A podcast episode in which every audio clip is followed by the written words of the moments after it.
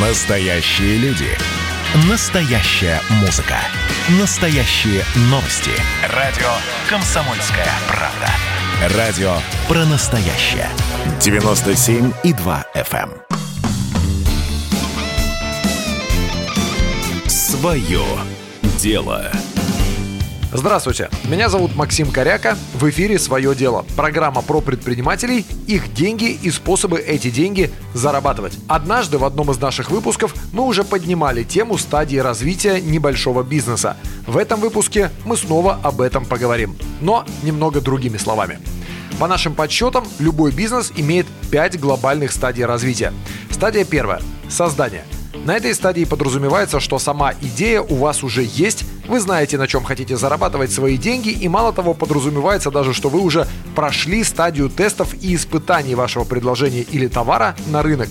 То есть на этом этапе вы уже точно уверены, что именно вы будете продавать, кому вы будете продавать это, и тесты показали, что это не ваши творческие планы, а реально действующий на ваш товар спрос со стороны рынка – на этапе создания регистрируются все документы, заводится фирма и нанимаются первые сотрудники, а также создается сайт в интернете, налаживаются способы расчетов с покупателями, внедряется CRM-система и, в общем, создается такая инфраструктура будущей фирмы, то есть ее базовый, минимально необходимый механизм работы тот механизм, которого будет достаточно на начальном этапе, чтобы обеспечить рост и исправить все ошибки, которые в теоретической модели не были учтены.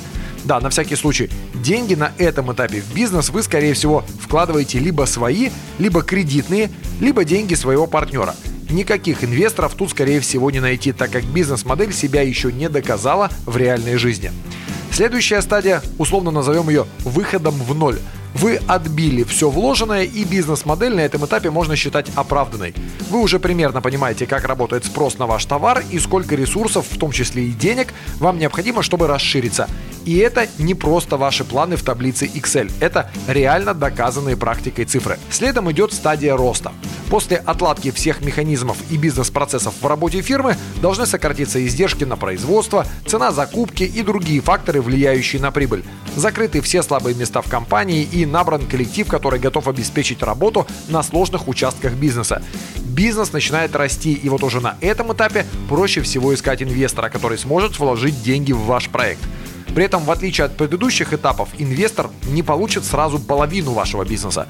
Он получит всего лишь часть, так как входит в бизнес он уже на этапе, когда фирма и так успешно функционирует. Если на предыдущих этапах инвестор с деньгами мог фактически вдохнуть в фирму жизнь и дать ей шанс выйти на рынок, то теперь сам инвестор больше заинтересован в том, чтобы получить долю в растущей фирме и вложить в нее свои деньги. Предпоследней стадии идет фаза стабильности, когда рост уже не такой стремительный, а все основные усилия руководства компании направлены на то, чтобы обеспечить именно стабильность стабильность поставок, стабильность отгрузки, финансовую подушку на период кризиса, стабильность выплаты заработных плат, юридическую защищенность и прочее.